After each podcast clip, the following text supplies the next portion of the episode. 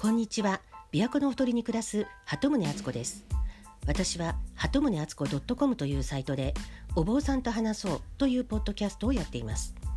それから先生術のプロである友人と一緒に生きたい人生を生きる敦子と凛のフェリシテカフェというポッドキャストもやっています。こちらは新月と満月の日に更新しています。そしてさらに2020年4月10日からこの新しいポッドキャスト鳩宗敦子の琵琶湖日記を始めました。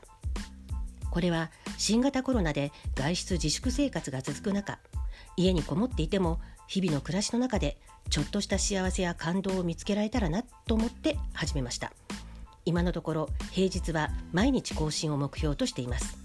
琵琶湖を眺めながらの5分から10分のおしゃべり。よかったらぜひお付き合いください。あなたのメッセージもお待ちしています。